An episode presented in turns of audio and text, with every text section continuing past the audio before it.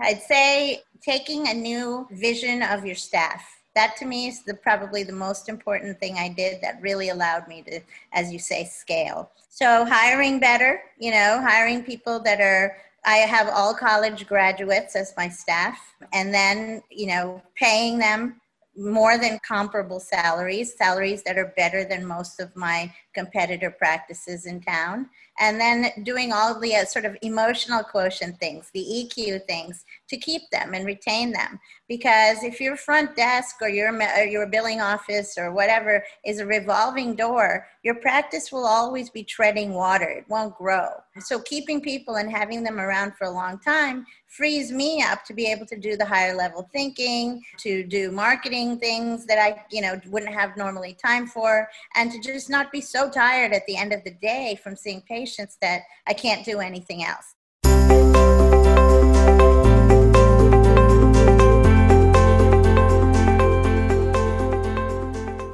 You're listening to How I Scaled My Aesthetic Clinic the podcast where the most high performing owners of aesthetic clinics and med spas from all over the world tell their stories and share the strategies and insights that allowed them to grow their business from often humble beginnings to soaring success.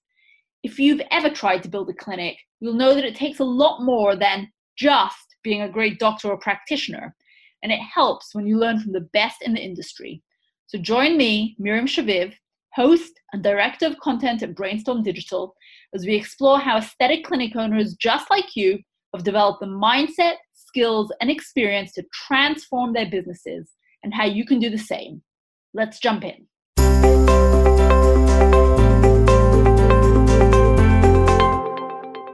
Dr. Manjula Jegasothy is founder and CEO of the Miami Skin Institute.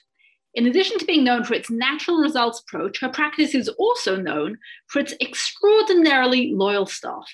Most people on her team have been with her for many years. Born in Sri Lanka and raised in Pennsylvania, Dr. Jegasothy follows in the footsteps of parents and grandparents who were all physicians.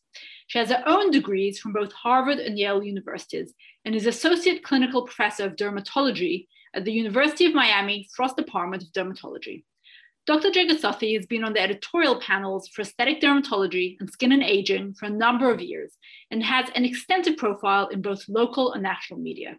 Today, we're going to discuss how she built such a successful practice from scratch and especially focus on how she attracts and retains a top team. Let's dive in. Dr. Manjula Jegasothy, welcome to How I Scaled My Aesthetic Practice. Nice to have you here. Thank you, Miriam. Thank you so much for having me on your podcast. Absolutely, our pleasure. Um, so I understand that you are the daughter of two physicians. Is that right? Yes, my father was actually a very well known dermatologist. So not only was I steered toward medicine, I was kind of also steered toward dermatology uh, from kindergarten on. So I used to go to AAD meetings since I was about three or four. so I've been in it for a long time. So I guess a lot of kids see what their parents do and really want to go the opposite direction. Like my kids always tell me they would absolutely never, ever, ever want to do what I do. Um, but it didn't seem to affect you like that. But you, you actually seem to want to do what, what your parents did. Is that right?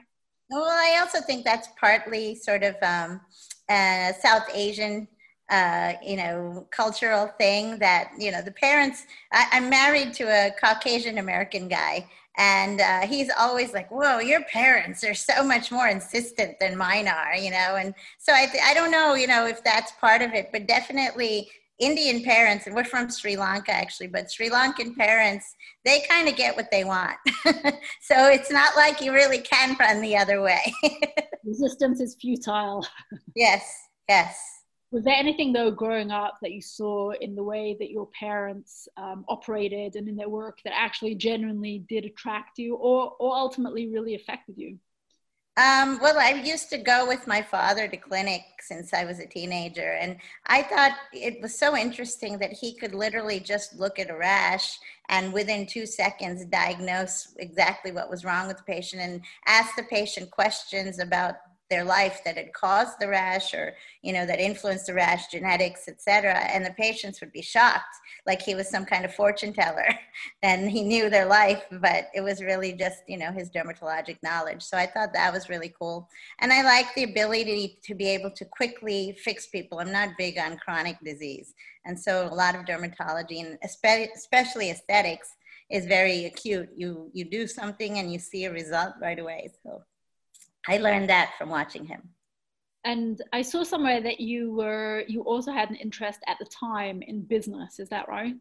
Yes, uh, I went to uh, Harvard College undergrad, and you know, at that time it was in the late '80s, and it was you know sort of finance sector was having another big boom and particularly investment banking at that time. And so all of my friends were going moving to new york and having glamorous lives doing that. And i was interested in doing that. But my father said either you can go and do that and we won't pay you pay give you a dime ever again or you can go to medical school and we'll buy you a condo and get you a car so, so I was, as you said resistance was resistance was futile. But I'm sure that running your own your own practice, the the business interest by definition must have come in really really useful afterwards. But we'll get we'll get that in a second.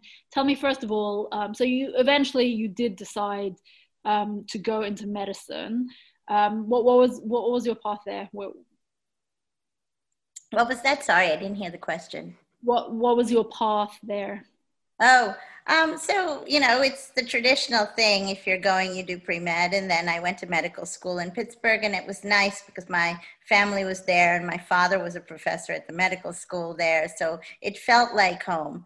And, you know, taking care of patients is what it is. It, you know, it's wonderful. And people are so happy and you feel like you're really doing good and making a difference in the world and that's really great. And then i went all over the country for my different training programs and uh, ended up at miami for dermatology and i spent one winter here. You know i know i've heard i don't know if you've seen the united states everywhere is below 30 degrees except the florida peninsula today where it's beautiful and 75 so uh, you know so i stayed and, and it's been a wonderful thing doing dermatology in florida because we're such an ethnically diverse community and such a sort of racially and skin color diverse community. So and does your does your practice reflect that? Is something is that something that you have um, kind of con- consciously tried to cultivate, or it ju- that that just is what it is? Uh, I have tried to consciously cultivate it, but it is also what it is because in Latin America, you know, in the same nuclear family, you can have four people of varying skin types from, you know, Fitzpatrick 1 to Fitzpatrick 5. And I find that fascinating. And they don't even consider themselves mixed race or biracial or any of the terms we, we use in the United States. And so that has given me a diversity of practice that I didn't even have to go for. But then once I saw it was happening, I definitely tried to, you know, market so that everyone would know I can treat all skin types. A lot of people don't know that darker skin types are actually more difficult to treat than lighter skin types. So being darker skinned myself has helped a lot. So do you think that um, have you chosen specific treatments, you know, in order to, um, you know, really for that reason? Has that really influenced the way that you've actually developed the practice? Absolutely. In the beginning, the lasers weren't very sophisticated. You know, I've been in practice now 22 years. So the very first lasers started then, and now we're on 10th, 11th generation. Um, the first lasers really could only be used on lighter skin patients. And so, those, as time has gone on, I've phased all of those lasers out of my practice, and I only use lasers that can be used on all skin types safely do you think that's something that most um, that most practitioners are really conscious enough of? Um, I, I think, you know, a lot of my peers who are kind of the top in their field definitely are because those lasers that can be used on all skin types also carry with them lower recovery times and, you know, less uh, adverse event profiles, you know, better better uh, results and lower recovery, and then also, you know, patients don't have suffer as much with in the week after, and so it's a lot less hassle. So I think people are adopting that regardless whether it's because of being in tune to diversity or not. You know, it's just better. So tell me a little bit about your practice and how you came to set it up right at the beginning, which is now quite a long time. again, my father comes to the rescue. So, you know, I was working for someone and um, it was a very large practice, uh, mostly medical dermatology. And I found the aesthetic patients kind of flocked to me because I spend more time with people. I like to get to know my patients, and that's kind of more conducive to an aesthetic practice because you're doing a procedure that takes a little while. You can talk to the patient while you're doing it, and that sort of thing. And so a lot of the staff there was like, "Oh, you have to open your own practice, Dr. J. You know, it's it would be great. People would love to come to a place that's less crowded than this, and all of that." So I did that, and my father funded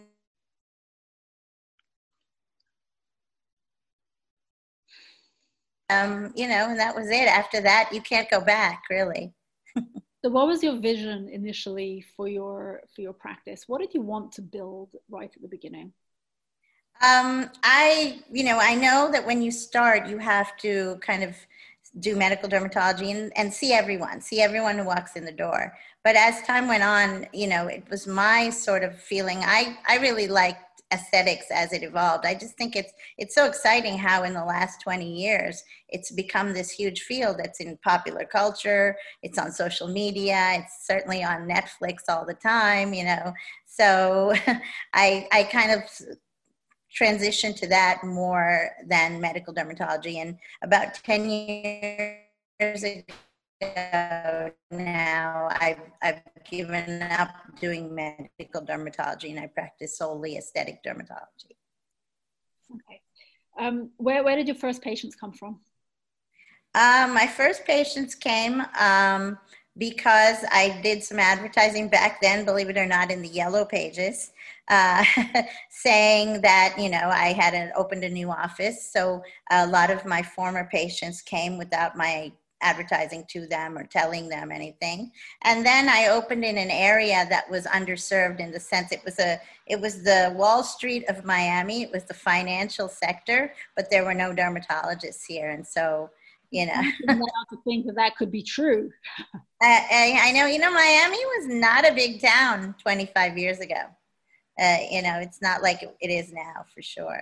You had the the start. In many ways, you had the starter's advantage Yes, and so you have, you know, and that's what most dermatologists still do. They go to a place where it's a little bit underserved and they hang up a shingle and people will come. It's a wonderful field in that way.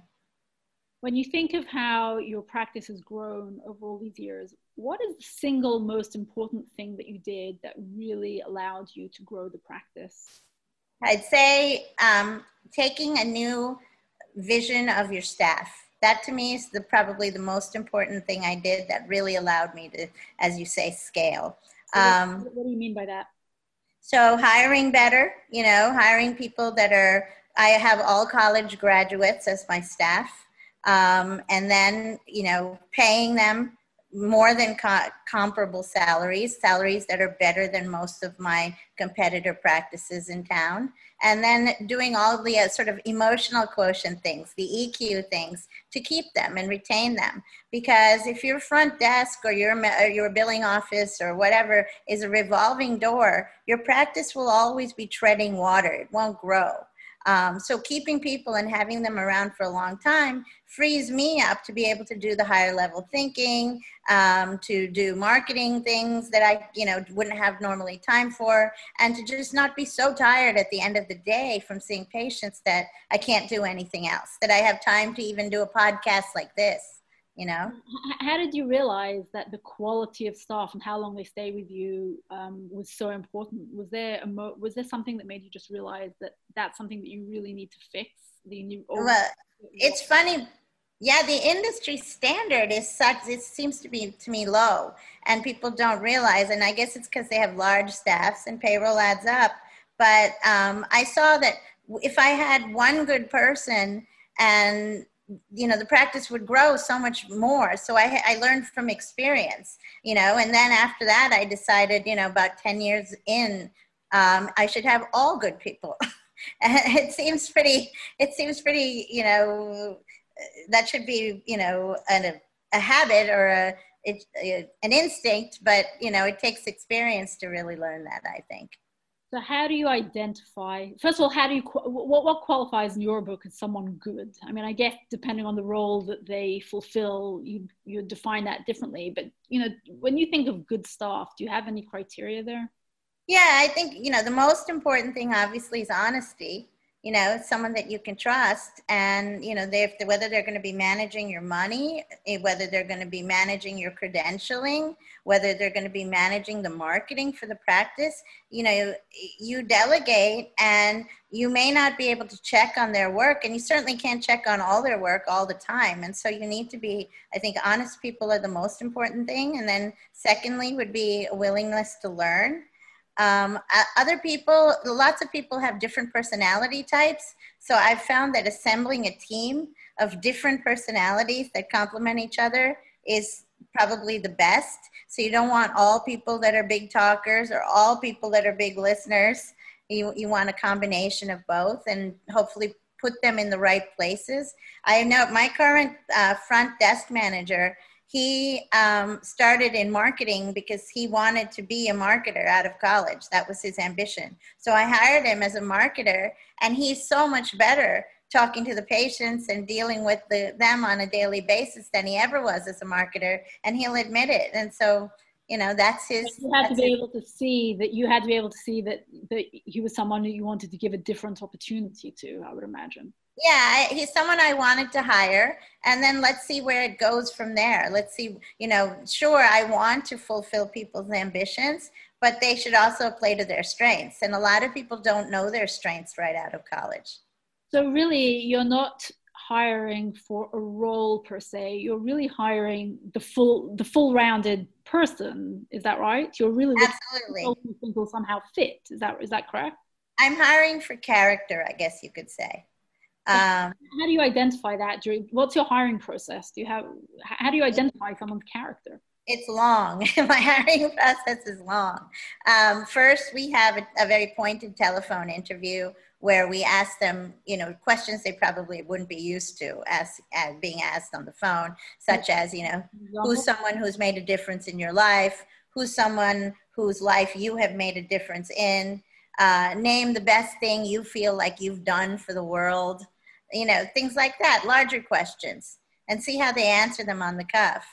Um, you know, if they don't have an answer, that's okay. You know, they, they're allowed to, within two business days, write us a two sentence answer, you know, so they have an opportunity if they kind of get scared on the phone. um, then after that, we had we used to have them in. Now we do Zoom interviews. Obviously, I haven't had to interview anyone during the pandemic. We everyone in my staff is stayed put and we've all been fine. But um, but you know we'd have an interview and then you get into more sort of what their experiences and qualifications are in the personal interview and then after that they do working interviews where i pay them um, what their starting what i think their starting salary would be based on their skill set and then they work several days or a week, maybe two weeks with my current staff and whoever it is we're intending them to replace. That's another thing. If you hire people with good character, they're not going to just quit and give you two weeks' notice. They're going to want to give you some time and, and train their replacement. And that's another big, big way to be able to keep your, my life uh, available to be able to keep growing that the person is essentially training their replacement. That I don't have to train them. Um, but it sounds like you're also giving um, your new recruits an on an on the job interview where you're actually seeing what what are you looking out for at that point? I would imagine that you're also looking for how they fit in with the team, not just how they do the job. Exactly. What their person you don't know what a person's personality is like in an interview, in a telephone or in person interview. You have to see how they react to stress when it gets busy at the desk or when it gets busy on the phones or when it gets busy we have to do this post right now because it's timely on a, from a marketing standpoint. So you see how they react to stress is probably the most important thing in a working interview.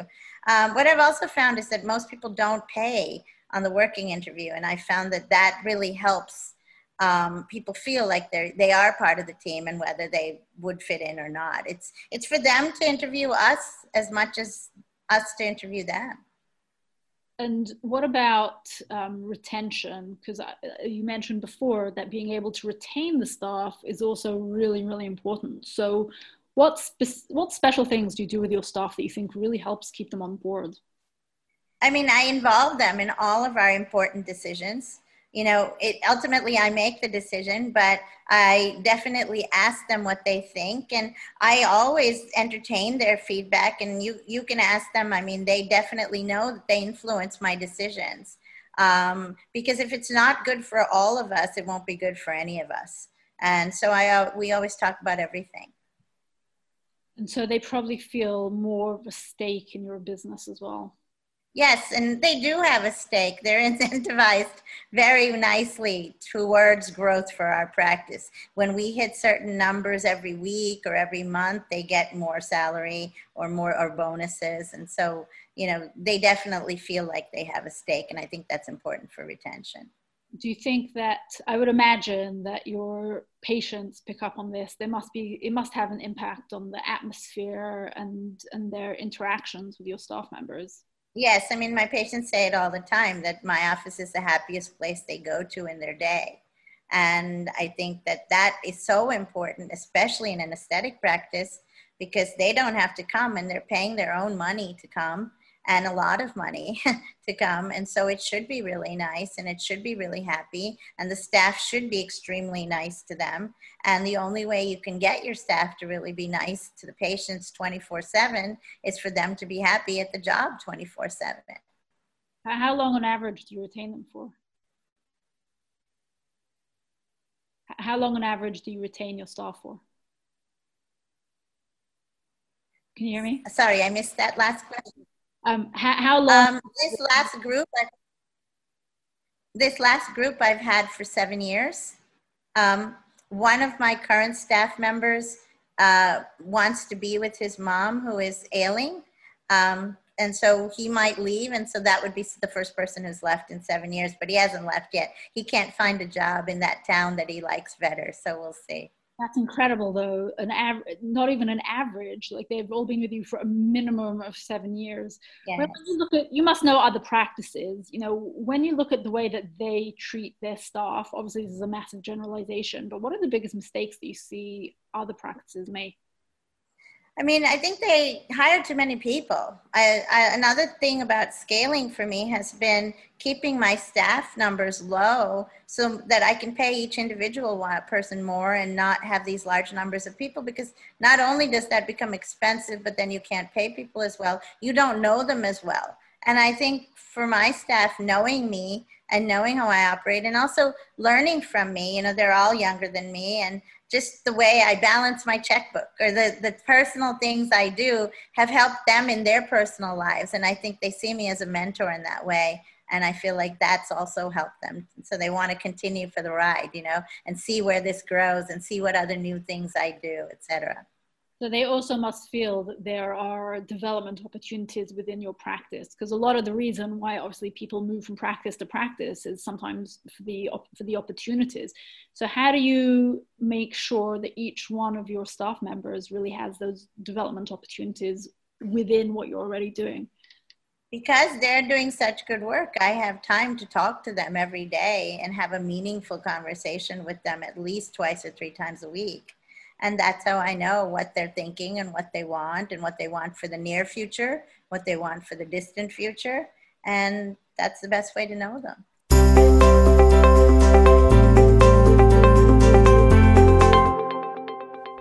Hey, it's Miriam here again. During this break, I have a quick question for you.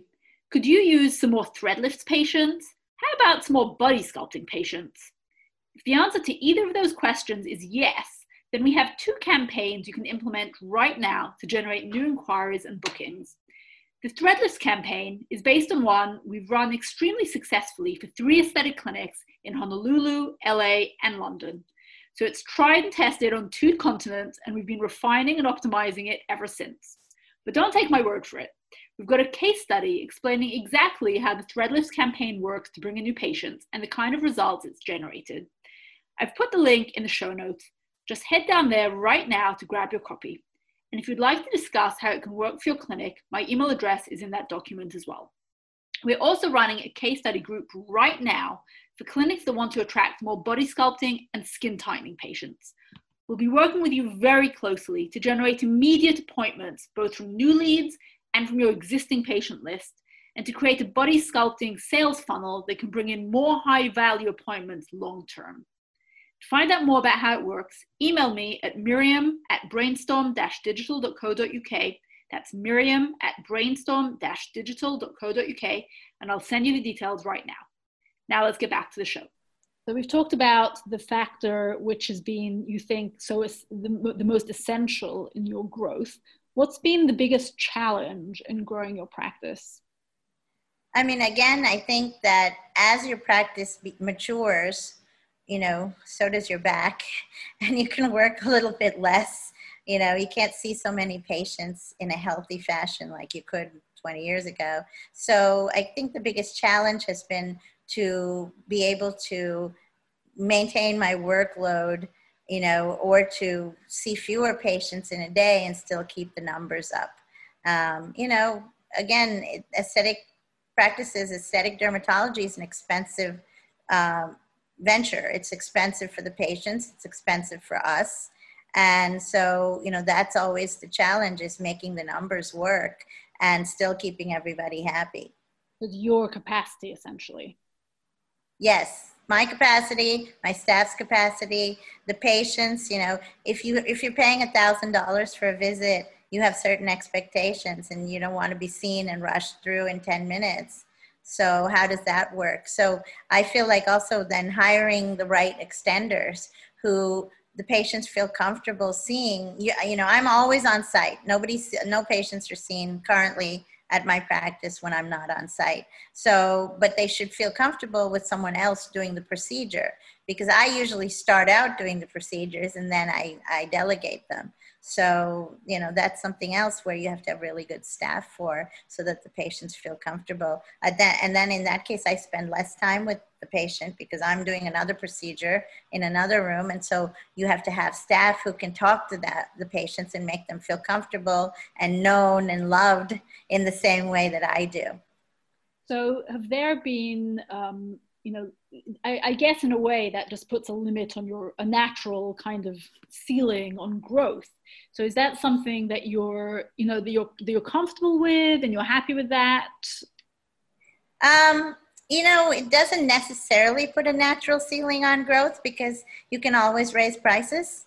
You know, and and if you continue to deliver innovative treatments and you know, develop better and better procedures and do things that are unique that nobody else in your city is doing, you will be able to, you know, command higher and higher pricing. If the the better the quality and the better the value of the treatment, and that's a big thing, you know, that that I consider a given that I'm always the best injector, that my laser procedures are always the best, my results are always the best, and so then, you know, you can you can still keep keep the numbers to grow that's a way to scale. So, okay, so it's scaling in terms of revenue. So let's talk about price for a second, because obviously, you know, the people at the top of the field and, you know, they, they're not afraid to, to charge the most for sure. Um, but there's all, you know, there's lots of people who are kind of slightly lower down who are afraid, you know, patients aren't going to come to me if I charge too much. So was that a mental barrier for you or not at all? I mean, I think that that is a very valid and you know that's an astute assumption. And i think that when you're mid when you're early in your career you can't charge that much. You're not known so well. But with experience and with time that becomes one of the, the the good things that happens to you organically is that you can charge more if as you develop experience and and the patients expect that and everybody expects that. It's the fruit of having done a good job diligently every single day for several decades. So was there a moment where you suddenly realized you know what i can charge whatever now? Uh, it wasn't a moment. It was something i've been working toward for a long time gotcha. Okay. Um, so let's talk a little bit. We talked. You talked about your team, but I know that you also that you also like to be very, very hands-on in terms of involvement in all kinds of things in the business, like marketing or probably HR or accounts or things like that. Things that other um, clinic owners at some stage like to be more hands off. Why do you feel that you want to be more hands on with those things? Is that a conscious thing? What, what, what's that about? I honestly can't imagine not having some knowledge of all the aspects of my practice. I think that that's some kind of weird sort of disconnect that a lot of physicians have that I think is crazy. Um, and, and that causes a lot of problems. I have a lot of friends who are mostly from the older generation, but who've had millions of dollars embezzled from them, from their staffs because they're not watching and i just don't understand that. So that was something i saw when i was starting out and i made a vow that would never happen to me and it only takes a few extra minutes every day to look over your numbers and to look over everything that your staff did and just do a quick overview. You don't keep it so that you have to do it monthly or that you have to do it weekly even. You do it every day and then it's easy to, to maintain. I look the social media posts that are made on behalf of me for my marketing efforts. You know, it takes two seconds to go and look through them and make sure they're all all right. If you save them and you don't look at them for a week, then you have might have something disastrous up there for a week that you didn't see. So right. here I can catch small errors and things right away and have the post taken down and redone. I just think it just needs to be a part of your practice, just like seeing patients. So to me, that sounds like your business, your interest in business, really coming coming out because um, that that's essentially what you're saying that you really have to understand all facets of your business Whereas a lot of clinic owners who don't have any business background and actually aren't really interested in it um, you know, are, are, more hands off with that. So is, is that, um, you know, is, is, is that your business background coming out, do you think? Yeah, I think so. I mean, I, I think I've always been interested in all these other things as well. I, I'm interested in lots of things. You know, I was an anthropology major. I like archaeology. I like, you know, lots travel, culture, food, all the, a lot of different things. So, yes, it was definitely part of it. But, um, you know, whenever you do a job, you should be able it would it, it is nice to think that you can parlay all the other aspects of your personality and the things you like into that job. You can bring those things in. And that's another thing i encourage my staff to do. If you like if they like to draw if they like to they're welcome to to do that for our social media for even for our office walls and things like that. So you know it's it's about me and you and what we like to do so I guess the question is, you know, when it comes to things like accounts or marketing, you know, how do you know enough about the accounts to be able to actually give, you know, to be ac- actually be able to see what's right and what's wrong? Same thing with the marketing. Are these areas that you have kind of consciously tried to cultivate your knowledge of, or is your knowledge more, um, you know, baseline with those things? Uh, no, I spend as much time learning those things every day as almost as much time as seeing patients and i do it on the weekends. I you know i work a lot off the record not seeing patients learning these things you know? Not off the record here I mean, off the record seeing patients I, outside of my office you know and our journals are um, about you know the, the aspects of the practice but then i'm also reading my accountant provides me with information you know i'm read, looking and seeing what my successful competitors are doing in terms of marketing. I have marketing agencies and PR agencies from time to time, and I learn from them. It's all a process, and it you kind of learn as you go along. And if you stop learning, you won't grow. So you have to keep learning. So tell me a bit, a little bit about your marketing. What's the marketing thing that's worked best for you, or worked? Definitely Instagram. Instagram. Definitely Instagram. Well, what, what do you do on Instagram that is working so amazingly? What's the key to success there? We're careful with our hashtags. We like to use ones that are pop, that are, you know, that people are searching and that are popular. The demographic is kind of who I want to cultivate as my, the future of clients, my practice, or even the current ones. Um, in the past, I did a lot of PR, and I used to, you know, it used to be that being in the magazines, in the print magazines all the time was very important. But I saw that as the Instagram of the past. Now we can do this without having to pay so much money for a PR firm. And, you know, but I still, from my PR connections, I still have a lot of friends who are writers for the digital uh, aesthetic industry, and so I'm quoted often in that, and then that gets to be amplified on uh, Instagram, and then of course we also do Facebook for kind of our older clientele, and I do LinkedIn and all those other things. I think you found me on LinkedIn, right? That's right. Yeah. So so we did. So you know, the different platforms are good for different things. So you know, you found me on LinkedIn, and now I put this podcast on my Instagram, and it's all very it's interconnected. It all it all helps in different ways. So, um, so uh, other than social media, that's that's essentially what's working well for you. What is the thing that you think, in terms of marketing, has been most overrated?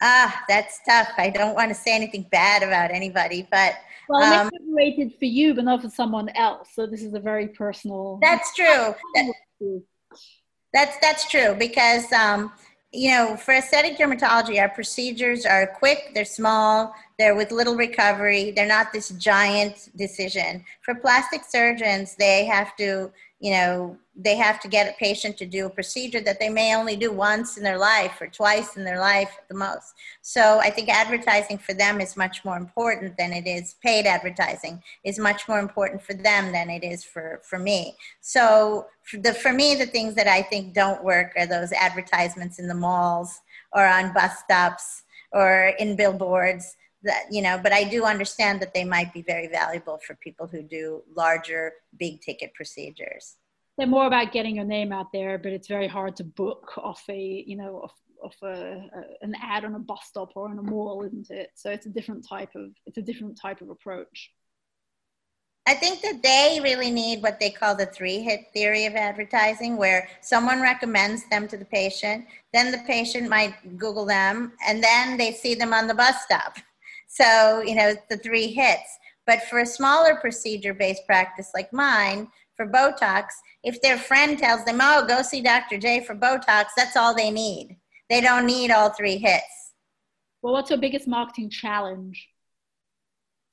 I guess being seen, you know, search engine visibility is the most, right now, is the thing that I probably spend the most time learning because Google is constantly telling us they're changing their algorithm. And then you said, see, are they really changing it? Have they changed it? When are they changing it? So I, I'd say definitely the most amount of reading I do is on search engine visibility right now. It's very hard to become a, a real expert in SEO. So I, my hat, hats off to you. no, I mean, I'm sure you could give me lots of pointers. Um, so okay, so that's so that's the biggest um, marketing challenge that you have. Where are most of your patients from?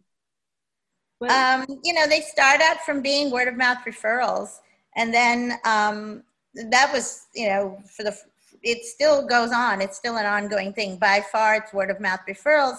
But what people do is they see it's a two hit thing. So they they hear from their friend, and then they always go and look on Instagram or they'll Google. And if there's absolutely nothing there, you're going to be less likely to see that patient as a new patient. So you worry about differentiation in your marketing at all?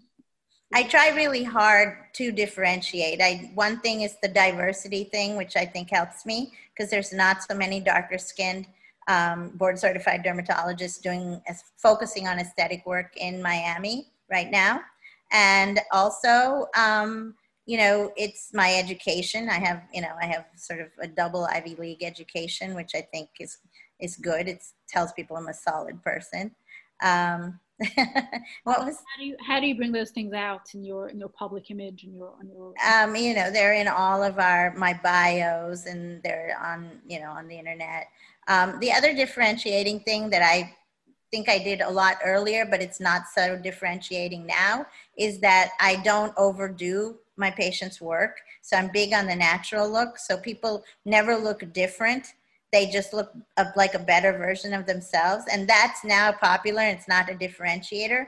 But 10 years ago, when I started saying it and putting it out there, yeah, it really was a differentiator. People were not doing that. People were overblowing everybody's lips. That was the, the right thing to do.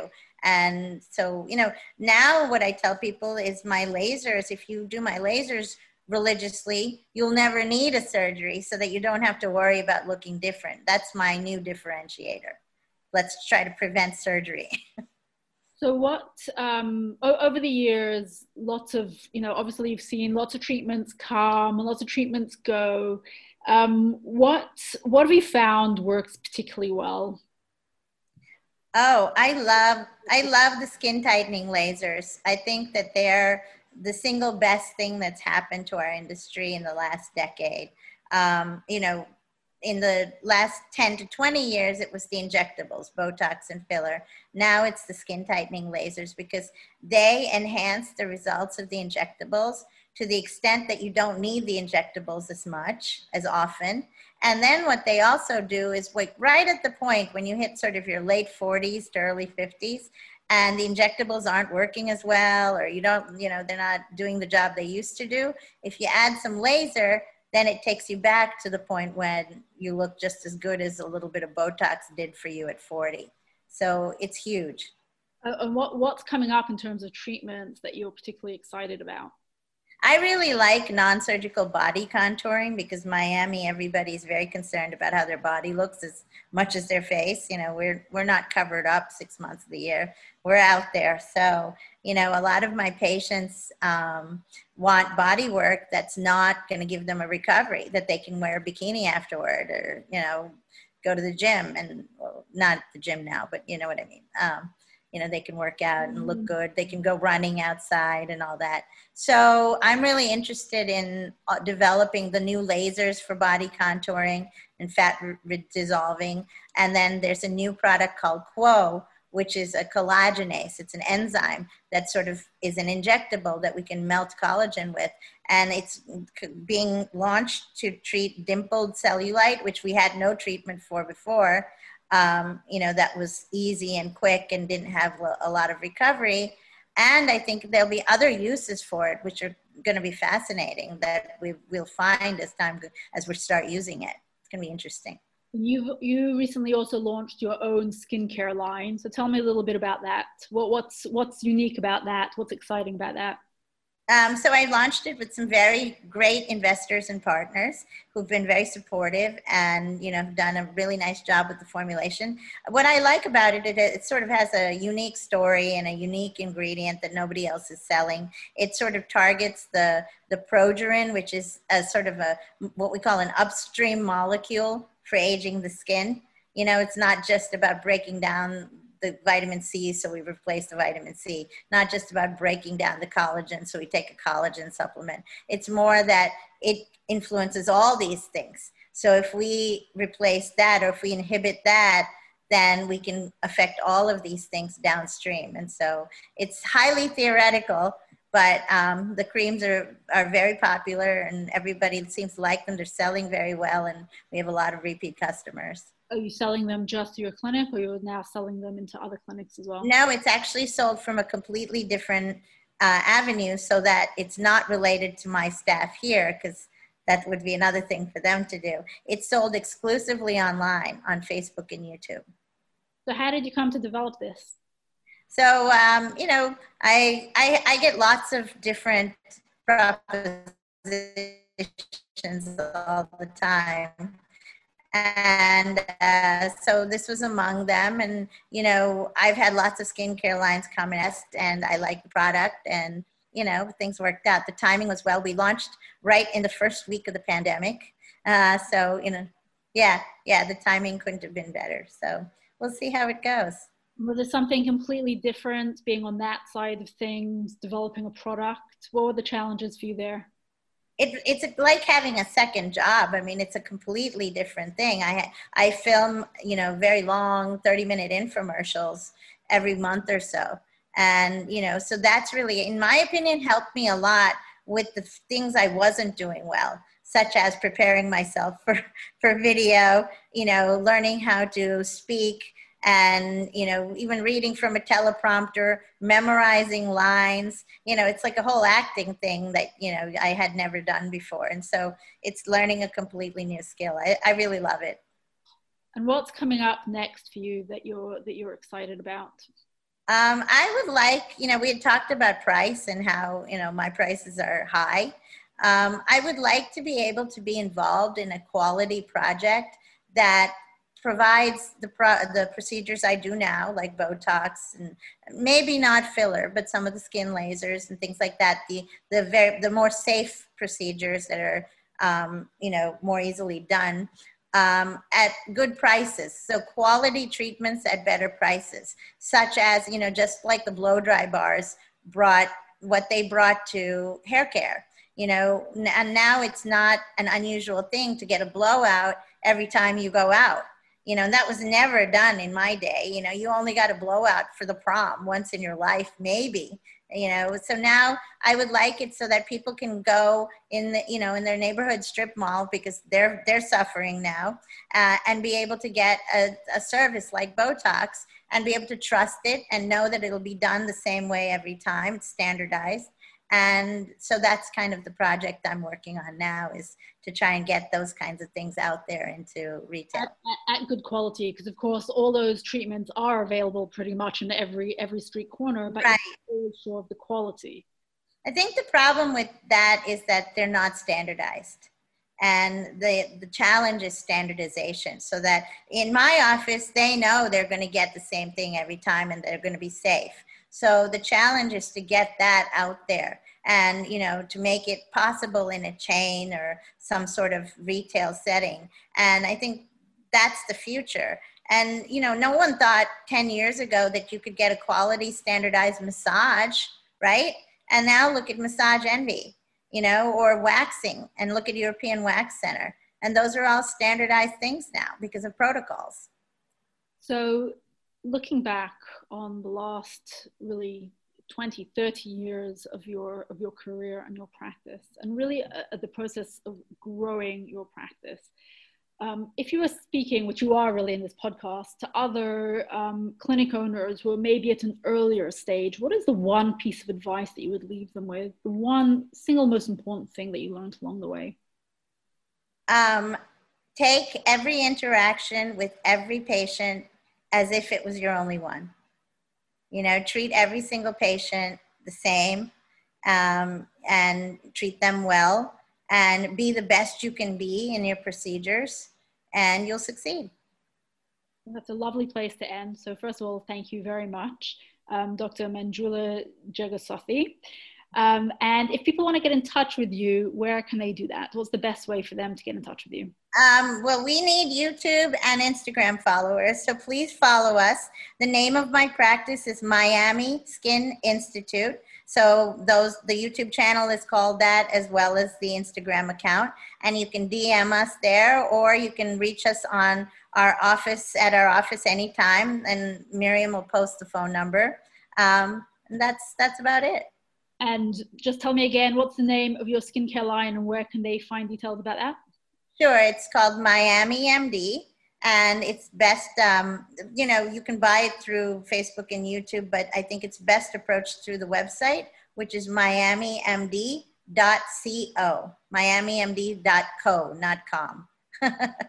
Great. So um, as, as you said, I will put all those details and all those links in the show notes. So anyone who's listening to this, all you have to do is go to the bottom of this podcast and all the links will be there. Um, in the meanwhile, thank you very, very much um, for, for joining us. Absolutely fascinating. Um, and for everyone else, I will see you on the next episode of How I Scaled My Aesthetic Clinic. I'm Miriam Shaviv of Brainstorm Digital. Have a great day.